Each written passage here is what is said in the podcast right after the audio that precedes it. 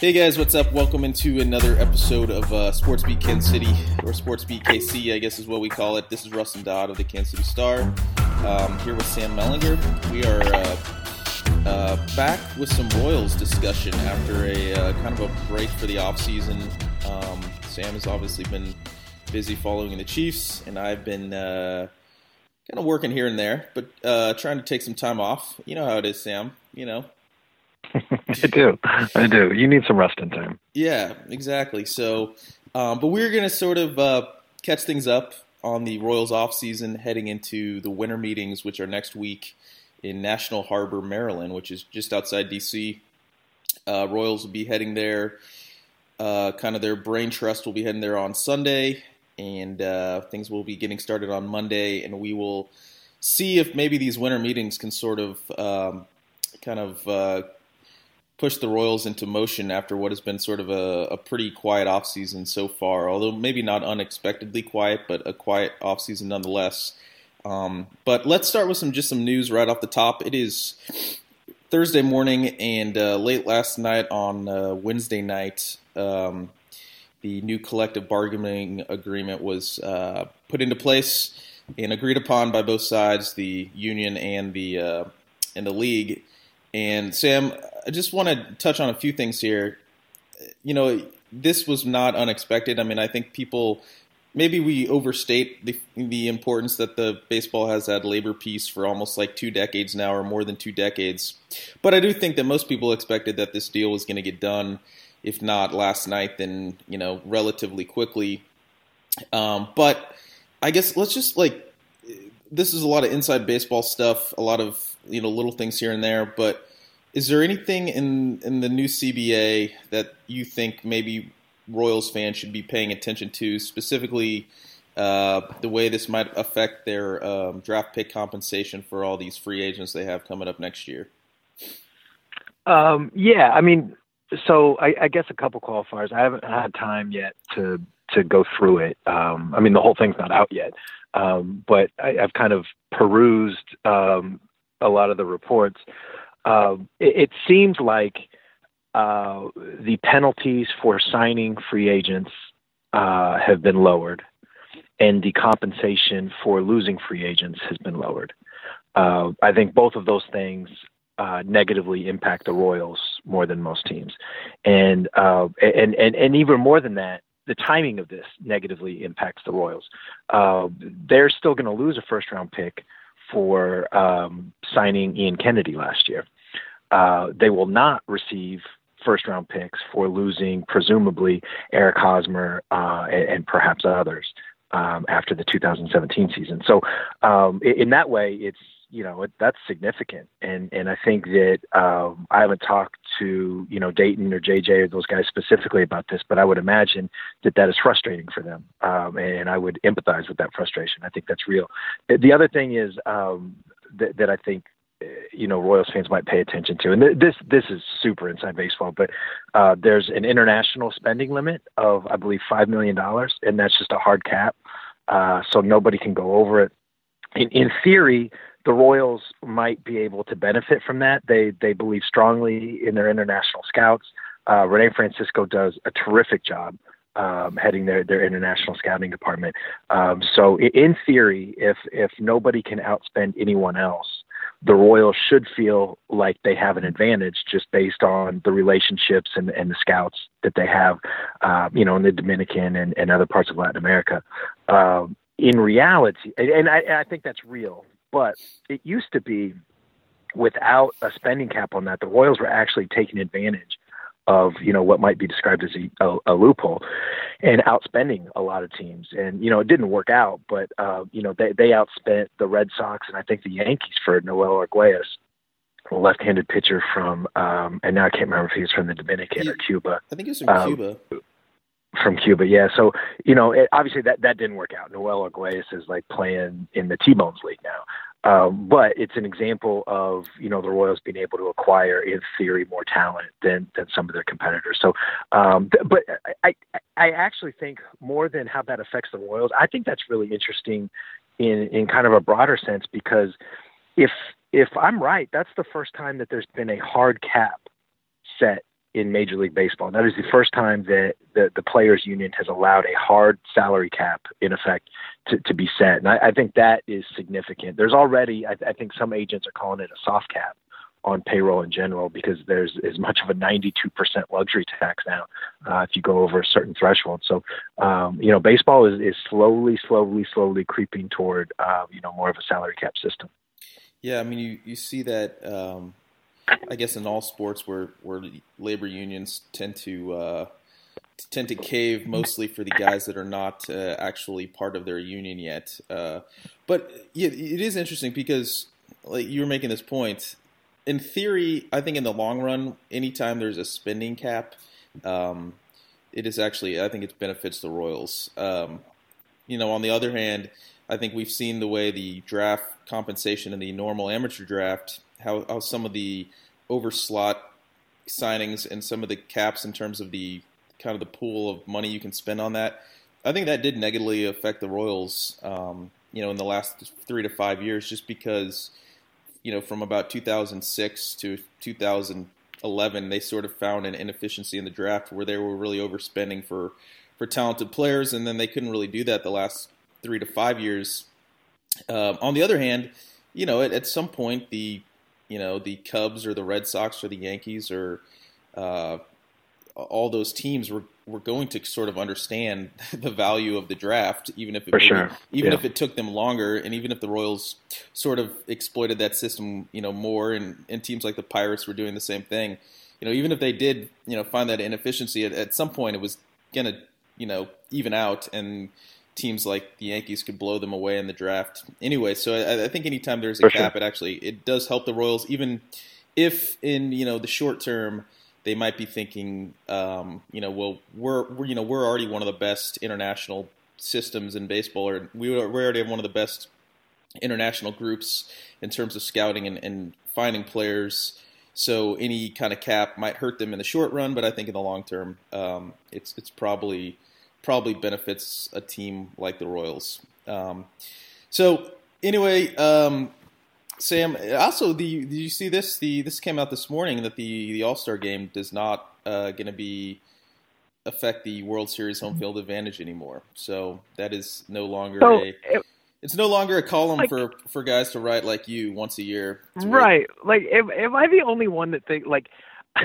I just I don't get all the energy that people have spent on this at all. Like, it, it was just you know, it's not rocket science before when it, it just alternated year to year, and and the same thing is true now. I just like the All Star game was never like you know this time it counts. Like that was all BS, but like you know because it was still managed and played the same way. Um, you know, as managed and played as an exhibition. I, I just don't get like there seems to be this you know feeling from a lot of people in and around baseball of like free at last like now we no longer have to put up with this, you know, this time it counts BS. I'm kind of like, eh, were we putting up with it before? Like, yeah. did anybody really believe that it was like super important? Well, I mean, it did affect the home field advantage, and it was, I, I uh, actually, for sure, but like it, it didn't affect how the game was played. No, it and didn't. it didn't affect which which made it, even not, more not of even a farce a little bit. in some ways. I mean, it, it almost made the farce even more real because uh, it's not like you know, it's not like teams were taking it seriously, and you were still having a, a an, like a, an all star from every single team. You know, even so. Yeah, I, I do think. So, I, I, go ahead. I look at it like if if you're if your neighbor. This is probably a terrible analogy, but like I look at it if your neighbor across the street has like an ugly Christmas wreath on the on their front door that you just hate, and now they've taken it down. Like maybe you're happy, you're no longer annoyed when you look over there, but it doesn't affect your life. It doesn't affect how anything you know operates at all. I, I guess I just I don't know. This is there's been way too much energy and way too many words spent on this topic. I think than than is warranted. I agree. And our, our, our friend Adam Kilgore at the Washington Post wrote a uh, a brief little blog column this morning about how he he's actually going to miss it and uh, and how that he, the, baseball should have stuck with it. And you know, it's a very kind of contrarian viewpoint, but I actually sort of agree on this one like little level. Like yeah, it was arbitrary and it was stupid and it made no sense and it was it was like not the right way that you should be assigning home field advantage in the World Series. But you know what what is the right way? I mean, they're going to have the the pennant winner with the best record um, have home field advantage. Well, baseball has unbalanced schedules, uh, like incredibly unbalanced when you're playing all those teams in your division. Um, so it's not, you know, unlikely that a team is going to win like 96 games in a bad division and have home field advantage over a 95 win team in a really good division. You know, I mean, it's just that, yeah. No, I think about the NL Central. Yeah, sure. I mean, that that's, yeah. that system seems just as arbitrary. Uh, as as you know, assigning it to some stupid exhibition game, and you know, it was of of course it is. Of course, but that's the whole point, right? Like it's all arbitrary. So like, let's stop pretending that like now is this great. Like they could they could have the two managers have an arm wrestling contest, which I think would actually be hilarious and awesome. And and have that on August first or, or you know October first, like the start of the playoffs, and let that decide. I mean, it's just like who cares? Like it's yeah. it's whatever we do, it's going to be arbitrary. Okay. Well, on that note, let's let's stop. Sorry, talking. Rustin. Let's stop talking about it then. Um, all right, Sam. Let's let's get on into the Royals offseason. It is uh, is today the first day of December? Is uh, we already got to December now? Is this? December? It is. So I it is paid my mortgage last night. Oh man! Uh, so it's December first, and the I Royals. Don't get old. If if you want to go down the list of what the Royals have accomplished this offseason in terms of sort of adding, they have subtracted a few pieces. Um, they have signed catcher Drew Butera to a two-year, $3.8 million deal, and that I think is basically all they've done. Um, so I've also added some guys to the 40-man roster. They've uh, they let Kendrys Morales and Edinson Volquez walk. Both those guys have now signed. Morales with the Blue Jays, uh, Volquez earlier this week with the Miami Marlins for a two-year, $22 million deal, which, man, I guess that shows the market in this offseason for pitching because I did not think Edinson Volquez was going to get much more than a one year deal, um, and he got he got two years, twenty two million. Mm-hmm. So it's not you know not a lot, but that still sort of surprised me um, considering he had I think maybe was bottom five last year in the ERA in the American League, and also uh, I think he gave up the most earned runs in in baseball and he did. He was. He stayed healthy for most of the year and pitched 190 innings, so there's some value there. But that did surprise me. Mm-hmm. But um, to this point, the Royals have been quiet and they've kind of maintained their stance that they are financially constricted uh, heading into this offseason. That their payroll is not going to be much higher than the 140 some million that they spent last year. Um, so where are we with the Royals in terms of expecting what they do over the next couple of weeks and um, maybe what reality ends up being. I mean, what what do we think they should do, and what what do you think they're actually going to end up doing over the next three to four weeks? Yeah, so each day that goes by, I believe more and more um, their stance about uh, a payroll freeze. Uh, in the beginning of the off season, I kind of thought we've we've gone through this dance before. Um, you know, in, in past off seasons, I, I want to double check it to make sure, but I believe that it, this is true. That in past off seasons, uh, their opening day payrolls ended up being you know 10, 15 million dollars more than what they said you know originally going going into the off season. Um, but I, I believe them this time, um, and I believe them a little bit more and more um, each day. And the way that I understand it, the way that, um, and maybe my, you know, hashtag math is off on this, but I think that if they just stay a pat right now and don't do a thing um, with, you know, once you project in arbitration raises and, and uh, contractual raises for guys like you know, Alex Gordon and Ian Kennedy. Um, I, I, think their opening day payroll is projected to be about 148, uh, somewhere around there, 148 million, maybe a little bit less, but right, right, we, we right in about that. This, we talked about this off air. I think it gets to 148 or gets to that neighborhood if you count Omar Infante. Did you mention him? Um, yeah, and and and and I'll bet you I know who does count Omar Infante, and that's David Glass. so that that is part of that just, is definitely yeah, part of the calculus. Just for the record, he's going and, to make ten million dollars next year uh, from the Kansas City Royals. Uh, so yeah, eight plus a two million buyout. Yeah. Yes. So um, so that being said, I, I don't think I, I, don't think that they're stuck. Um, it wouldn't surprise me at all if they make a major move, but um, to make a major move, they're going to have to trade somebody. So um, I thought that Josh Reddick would make a lot of sense for the Royals. Um, Josh Reddick ended up signing, I believe, it was four years, fifty-two million dollars with the Astros. Uh, that would not have been out of you know the, the Royals could have done something like that, but then they would have had to dump you know Wade Davis or um, you know Lorenzo Cain. They, they, they would have had to, to to move dollar for dollar. It's like a bouncer at a really busy college bar, like one in, one out is basically like where, where the Royals are right now. So um, I, I don't think I, I, I think that they're going to continue to explore um, trade possibilities mostly, um, maybe some free agents, but I think trade possibilities where they can, uh, you know, trade away Wade Davis uh, he, he seems like the, the more I think about it, he seems like the mo- most likely guy to go because um, they have a replacement. Kelvin Herrera is a badass closer and he could do the job. Um, and if they can get somebody to give, you know, healthy value of Wade Davis instead of, you know, the twice on the disabled list in 2015 Wade Davis, um, you know, they, they can get something in return that they could plug in uh, right field and, and get some offense. So that that would be you know, if, if there's a major move done this offseason, that's what I would expect it to be. But I, I, I really do. And then look, like I, obviously, um, I could be wrong about this, but I, I believe them about the payroll. Um, I believe them about the payroll this year more than I have in, in any other year. Yeah, I, I do. I do think that the they've been consistent about it, and you know, I I wrote about this when the offseason started, but I also wrote about it down at the GM meetings um, last I guess that was at the beginning of the month. Um, I guess after the World Series, and you know, I, we were. I was talking with Dayton Moore, and the conversation was a little bit about Kendrys Morales if they were interested in bringing him back, and he said, "Sure, you know, you know, Kendrys was a, a good productive hitter for them. Um, you know, was key for their 2015 World Championship." And it was, you know, sort of a stock answer in terms of, you know, for the most part, you know, if a guy's a free agent, teams say, yeah, we'd like to have him back. I mean, obviously the caveats are at the right price and all those sort of things. So then I, I sort of followed up with, you know, well, if you, you know, if you don't get Kendrys Morales back, do you feel like you need to um, add another bat just to, you know, whether it's in right field or a DH or, you know, second base or some combination of the two, do you feel like you need to add some offense? Because you know, they had a lot of injuries obviously last year, but they still were 13th in the American League in runs scored, and the offense was was probably quietly maybe the the biggest issue for the Royals.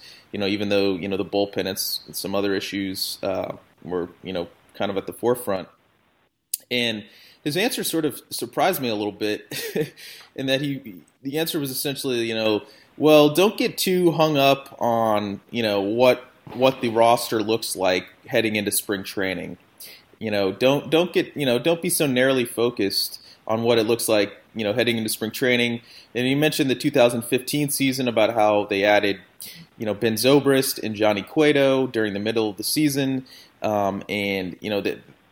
You know they started well, and then they added some pieces, and they added payroll during the middle of the year, and they were able to do that. And it it just sort of struck me as sort of a signal, or sort of you know an indication that this may end up being essentially what the Royals team is right now. The, what what they are right now might just end up being the team, and they they might have to go into it thinking, you know, we're going to give this group one more chance during the first half of the season, and if it looks like we're in contention, then maybe we we go out and try to add some pieces uh, like they did in 2015. And I don't think that's a great analogy uh, because I, I, think we've talked about this before offline. I mean, before the 2015 season, they signed Kendrys Morales and they signed Edinson Volquez.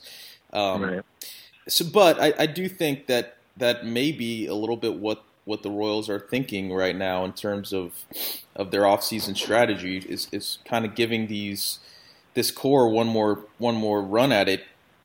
Um, but I do think that they got to add pieces somewhere, not necessarily big free agent pieces, but I, I do think that they they need to add a bat and they need to add some sort of starting pitching, whether it's just a veteran filler piece that is more depth or or whatever. I mean, I think they they're going to have to add somebody somewhere, and you know their bullpen might need a little a little bit of work as well. So uh, I just I feel like that you know they have these financial constraints, but I do think it is a little bit like this may not be the time to go cheap in terms of uh, not to say that they are going cheap because they had a record payroll last year and they're still going to have a very high payroll relative to what their history has been. But this may not be the year to to clutch every penny um, with with what they have and what they could have if they if they added a, a, another piece around their their core this offseason. I mean, do you do you agree with that? Yeah, uh, 100%. And um, I'm going to write about this at some point, um, probably pretty soon. But um, no, I totally agree. And that that that line by Dayton about don't get hung up on what the team looks like going into camp or coming out of camp. Uh, I get why he says that, but I also think that it's spin because um, you mentioned they did they did sign Volquez and Morales uh, that off season, so th- they had a better team then, um, a better roster than they do now.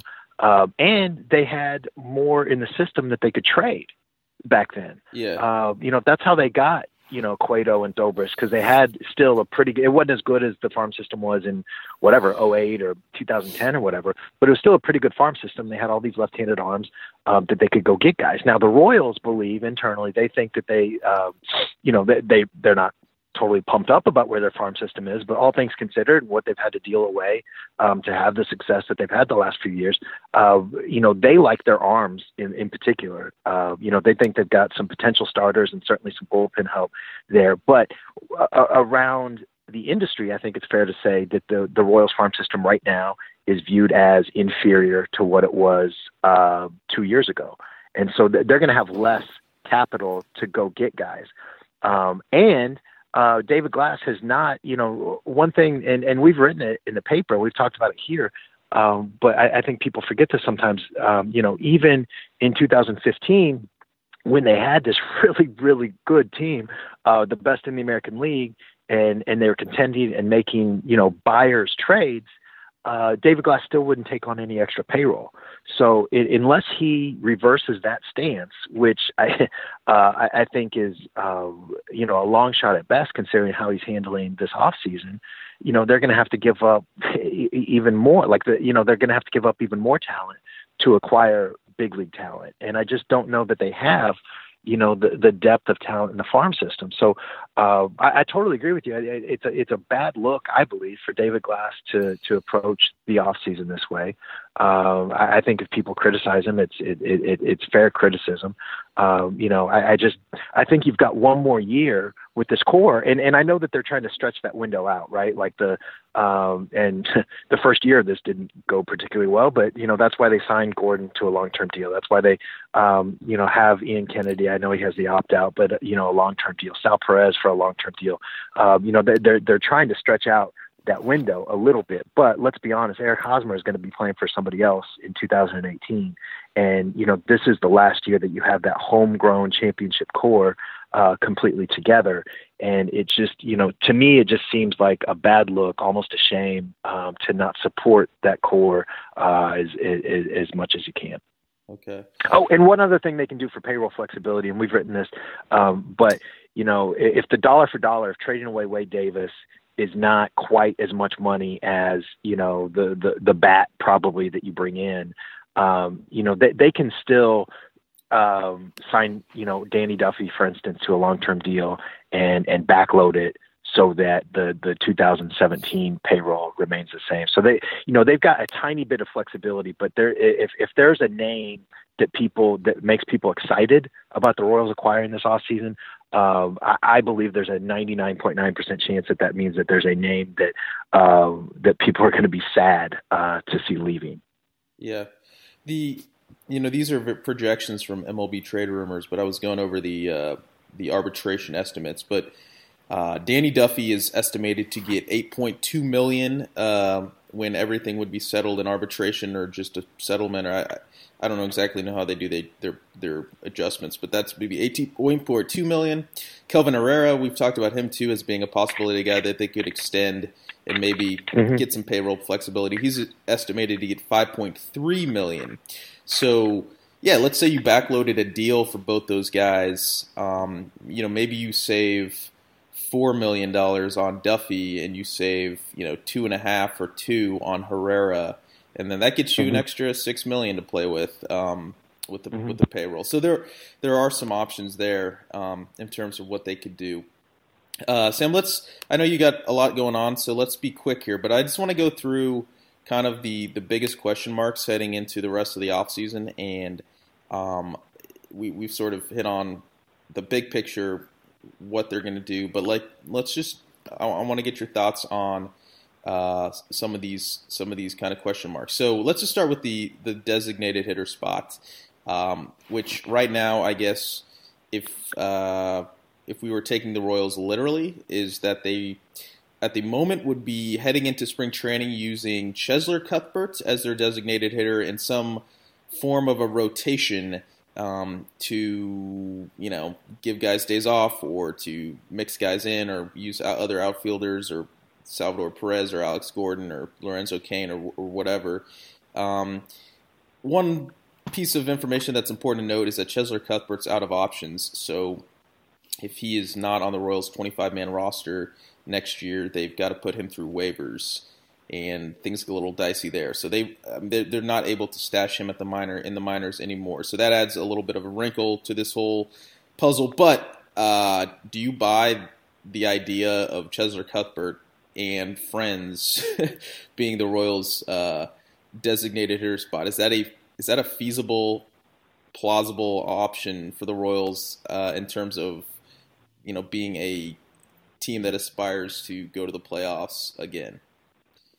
Yeah, I, I think it's what they're going to do. It's what they've um, said they've wanted to do for for a few off seasons now, and um, you know, I think kind of this off season, when in doubt, go with the cheaper option. Like if if you're trying to figure out what the Royals are going to do, and um, and and on this particular specific point, um, I, I'm not going to criticize the Royals too much for this if this is how they end up going. Um, Cheslor Cuthbert had some really nice moments um, last year. He's young. I think he, I don't know when his birthday is, but uh, he played last season at 23 years old, I believe. Uh, so he's young. You you expect him to get better. He's a guy who who appears to you know kind of be able to handle the moment things like that. Uh, he belongs on a big league field. I think you know it's fair to say. Uh, you know he looks comfortable uh, from watching him for for most of a full season, um, and and I believe that they're at a point where this is in the best interest of of their other players. Like um, you know ACL injuries aren't what they used to be, but you know Mike Moustakas is still coming off a major knee surgery. And uh, Lorenzo Cain was not healthy last year, and he's you know obviously getting older. And um, Alex Gordon has been injured for you know each of the last what two seasons at least, right? Um, and, and he's going to be 33 next year, I think. I don't have the numbers right in front of me.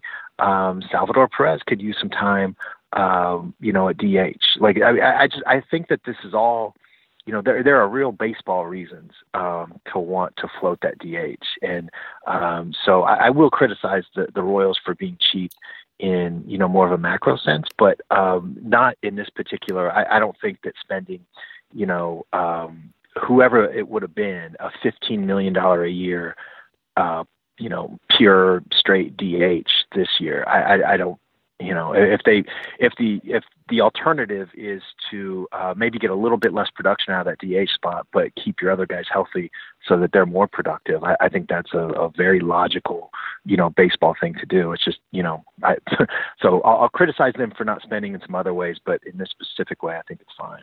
I I I, I, I kind of understand the the argument for it, but I do think that if you're going to um, use that DH as sort of a floating by committee uh, rotation thing uh, to be eloquent about it. uh, I, I, I just think I mean that puts a lot of that's going to put a lot of pressure on guys like Eric Hosmer and Mike Moustakas, Lorenzo Cain to be healthy and good next year because um, it I, also helps them be healthy and good next year. I, mean, I, think that's an important point. That that might that might be, and I think that's fair. But I I think Kendrys Morales, while his production was maybe a little bit overstated, I mean, he had 30 homers, but homers were kind of up across the league last year. His he ended up with like 107 OPS plus. I mean, this he wasn't necessarily like some, you know, middle of the order bat that's going to be impossible to to you know to uh, replace. On the other hand, I, just think that if you're the 13th worst or 13th best uh, lineup and run producing team in baseball last year, you need everything you can get. And I just wonder if if that I mean, you know, they're going to be if they're if they have had Paulo Orlando and Jarrod Dyson playing right field, and you've got you know a, a DH rotation. I just feel like that it's going to put a lot of onus on their internal guys to be uh, to be better than they were. Most of them for Gordon, Hosmer, uh, Moustakas, although most of his was just injury. Uh, Cain to be healthy, all those guys. I mean, the, all of those guys are going to have to be. Perez has to hit better. Yeah, they've all got to have not just like average years for them next year. They've all got to be good. Like they've all got to be better than their career averages next year for the offense to get back to where it was in 2015, which was sort of middle of the pack. Um, so I do think that. Yeah, but I think I think that was true anyway, right? Like they, they were always going to need those guys to be better. Like it, it's time, it's past time for Eric Hosmer to have a big boy year, and and I know that he, um, you know, had a career high in homers. I forgot exactly what it ended up being. He drove in a hundred and all that, but you know, if you look a little bit deeper, he, he wasn't nearly as productive as as he needs to be, and um, and and I, again, I just think that if if you're able to, you know, keep those guys rested a little bit and healthy, you you you you let Lorenzo Cain and Alex Gordon and Mike Moustakas and Salvador Perez, you know, you let them. I'm not including Eric Hosmer because he can play 150 games, but um, you know, in the field. But um, you know, you're you're giving those guys their best chance to have big years, and I think that's important. And look, like there's not a lot of teams that have a full time DH either. You know, like the, this is more um, or at least becoming more of the norm. So I, I again, I, I, don't have as much of a problem with this part of it, but uh, you know, the, the, money that they needed to spend to me was on um, Josh Reddick or somebody that could play right field and help them out offensively. Yeah. That that would have been a much bigger help than somebody who's going to clog up the DH spot 150 games. Okay, there are um, so uh, there's a, of the list of the guys that they could go out and, and pursue if money was not a you know an option. Uh, you know, Carlos Beltran is available. Um, he could DH and play right field sparingly, although his defense has sort of eroded over the last you know five years. Mike Napoli is a free agent if they wanted to go a more traditional uh, DH route and replace Morales that way. Matt Holliday um, will probably be out of their price range, but he is also a guy who could, if he wanted to move to the American League, could DH and uh, could you know play right field on a or left field or wherever on a you know on occasion. Um, Brandon Moss is out there. You know, the, you know the one guy that I've looked at, and I don't know how expensive he's going to be, but Pedro Alvarez is um, his. He's got a very high platoon split, but he hits uh, right-handed pitching uh, very well. So he's also a guy that would be out there and would be a cheaper option. You know, I also think that you know I don't know the the two guys at, with the the Mets, uh, Curtis Granderson and Jay Bruce, have been getting more uh, attention because they the Mets re-signed Yoenis Cespedes and they are likely going to have to maybe trade one of their outfielders to create some room out there. And both those guys have one year left on their deal. I think Granderson's going to make 15 million next year, and Bruce is going to make 13 million. And specifically, I don't know that the Royals are necessarily interested in those guys specifically, but I, I do think that that is maybe the kind of guy. If you're looking to upgrade the offense, maybe that's how you do it. Is you identify a guy um, with with one year left on his deal, and you find a way to go trade for that guy. Whether it's you know giving up a guy like a you know a Hunter Dozier or uh, you know uh, a Cheslor Cuthbert or somebody like that. It's that seems to also be sort of a way forward to where you can maybe keep the payroll down. You know, maybe you couple that trade with the trade, you know, a Wade Davis trade somewhere, even if it's not the same trade, maybe it is, but you know, maybe you, you send Wade Davis somewhere for some prospects, and then you also, in the meantime, flip a couple of guys for like a Curtis Granderson or or, or somebody like that. I, I do think that that seems like a, a way where you could maybe get better on offense um, and cut some payroll and make it work. Um, I don't know that the Royals are going to do that. What do you is that? Do you think this seems like a reasonable plan, Sam? Uh, maybe. I mean, there's a lot of moving parts in there. uh, there's a lot of moving parts in there, but uh, you know, I mean, not, now we're talking about you know sacrificing defensively too in some ways. Um, if you're asking Carlos Beltran to play even a minute in the outfield, uh, Curtis Granderson as well. I mean, I you know at this point in his career, um, and and I'll stop bringing this up after this. But that, again, that was one reason. Another reason why I thought Josh Reddick would make a lot of sense is he's athletic enough and and still relatively young enough to to be able to stick in the outfield, at least a corner outfield spot for a few more years. So, um, you know, yeah, there's some there's some things that they can do, but you know, I think it, it's it's apparent that we're talking about the fringes at this point, you know, and um, and and let's not forget that um, bringing on somebody who's going to make um, real money means giving up somebody that's who's going to make real money. So yeah. um, you're talking about, uh, you know, in effect, a trade of um, Wade Davis and Curtis Granderson. And you know that that's that's the position that that the Royals are in, and, and there's a logical argument that they should make that trade. Um, you know, I'm not saying that, that it would be a bad trade, um, but that's kind of that that's where we're at at this point. Yeah. Okay, let's uh, let's close with this. So we, we kind of hit on right field there. Um, second base, I think it all signs point to some sort of internal um, combination of that position, whether it's Raul Mondesi hitting or Whit Merrifield providing a stopgap. Um, but it doesn't necessarily look like the Royals are going to end up anywhere else other than in those guys, barring some sort of sure. some sort of trade that unforeseen trade or unforeseen um, addition somewhere along the line. Um, that seems to be cons- general consensus and probably probably correct. Um, what what do you think about the, the the Royals' fifth starter spot? I mean, they've got Chris Young, they've got Mike Minor on the roster, they've got Mike Matt Strahm. Uh, they could sign a slew of potential bounce back veteran type guys. I mean, they could they could probably go get Chris Medlen and have him back on maybe even a minor league deal at this point. Uh, there's other guys available on the market: uh, Scott Feldman, Clayton Richard, Doug Fister, Jered Weaver is available, throwing 83 mile an hour fastballs. Um, I, no, I mean it, will be one of those four, right? Like you, mentioned, Young, Strahm, uh, Minor, and then um. They're they're way high on. Um, my guess is that it's going to be one of those four, and and the other three will be in the bullpen. Yeah. Right. I mean, because again, that, that this is the default option, and that's the cheapest. That's the cheapest path. And and and again, I'm, I'm not necessarily on this point criticizing them for for not spending on a fifth starter. I mean, I think you know the, their best situation would probably be Matt Strahm as their fifth starter, um, and assuming that, that he can stay healthy for a whole year. That that that would probably be the best case. And and then you know you can spot. I know Chris Young had a terrible year, um, but you know the year before that he was terrific. Um, and it, so you, you can spot Chris Young, um, you know, maybe 10 starts and, and, and maybe Strahm gets the other, what would it be? 22, 23 or whatever. Um, you know, th- that would be, you know, if we're kind of mapping out the best 2017 Royals, that, that might be what it looks like. Yeah.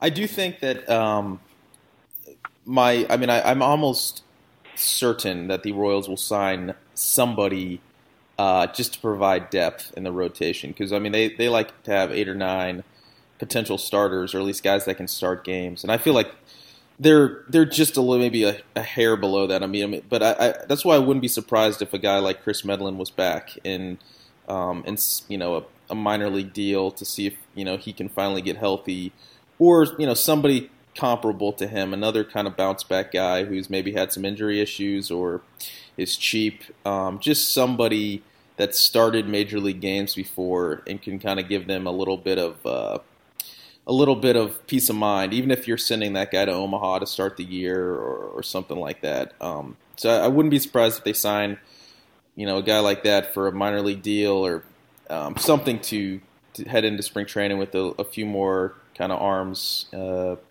in the uh, in the old cachet. Um, all right, Sam. Let's. I guess let's wrap it up. I know you got plenty of stuff going on, um, and I got to write about uh, the new CBA. So, uh, anything else going on? That uh, how's the uh, the old Chiefs beat? They seem to be playing well. They've won some games, Rustin. Um, somehow they have won. Um, this is like very tangentially related to a Royals podcast. Um, but the Chiefs have won uh, three games this season, three out of their 11 games, three out of their eight wins, um, in which at one point or another they had, uh, like the win probability models gave them a uh, less than a 3% chance of winning. Uh, which you know that that got out on Twitter, and immediately people were kind of talking about you know Game Four in Houston, or um, you know some of the, the, the crazy stuff that the Royals have done. But um, yeah, it's been crazy. It's been crazy. I don't know if it's sustainable, but uh, it's been fun so far. Okay, cool.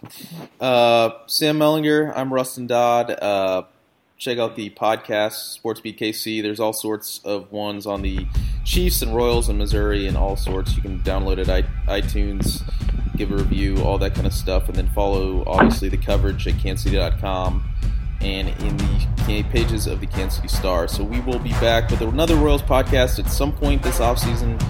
Um, maybe maybe sooner rather than later, but we will we will figure that out. So thank you for listening, and we will see you guys later. Cool. Thanks, Sam. Hi, man.